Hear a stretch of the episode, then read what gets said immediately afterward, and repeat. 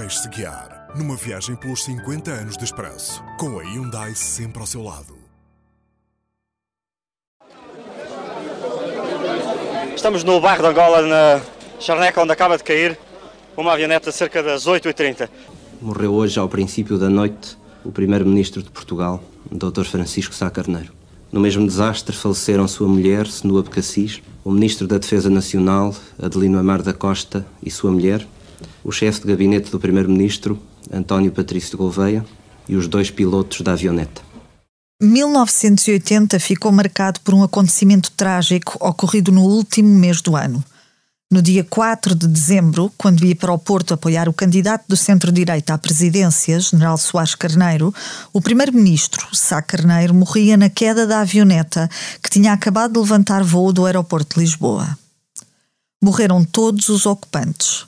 O chefe do governo, a sua companheira Senua Becassis, o seu ministro da Defesa, Adelino Amaro da Costa, outros dois passageiros e os dois pilotos. As circunstâncias do desastre iriam ser tema de debate durante muitos e longos anos, com investigações, comissões parlamentares de inquérito sucessivas, polémicas acusações, revelações falsas ou verdadeiras. Tudo em torno de uma única dúvida: acidente ou atentado.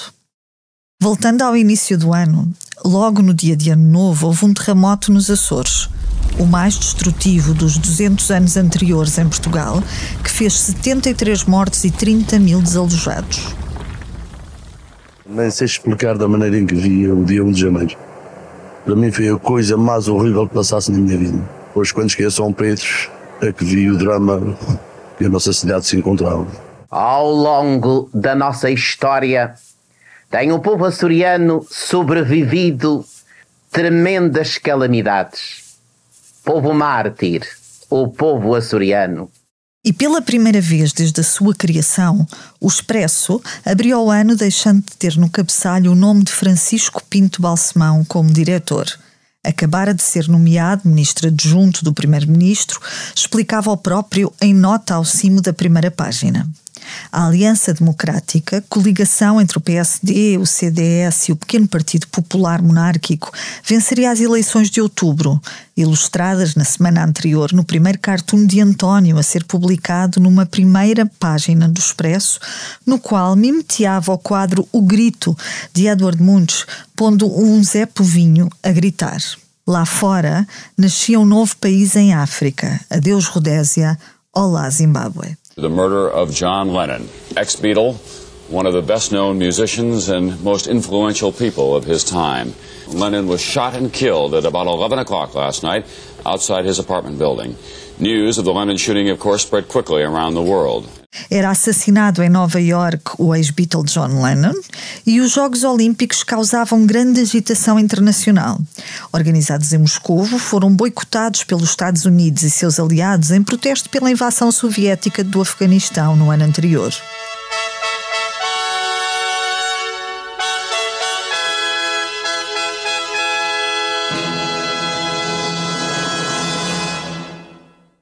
1980 foi também o ano do Piratinha do Ar, o adolescente que desviou um avião da TAP para Madrid.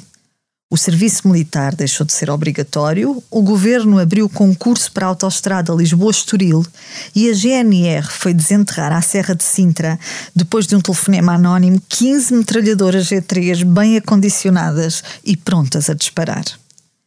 Antes, uma delegação do governo português tinha ido ao Iraque comprar petróleo e deixado apalavrado um fornecimento suplementar a troco do fornecimento de urânio nacional. Antes ainda, logo a 25 de janeiro, o presidente Ramalhianos tinha festejado 45 anos e recebido da sua equipa de trabalho na presidência uma bicicleta de corrida para dar umas pedaladas num ano que seria politicamente duro. Auf Wiedersehen, goodbye. Amore, amour, meine liebe Lover.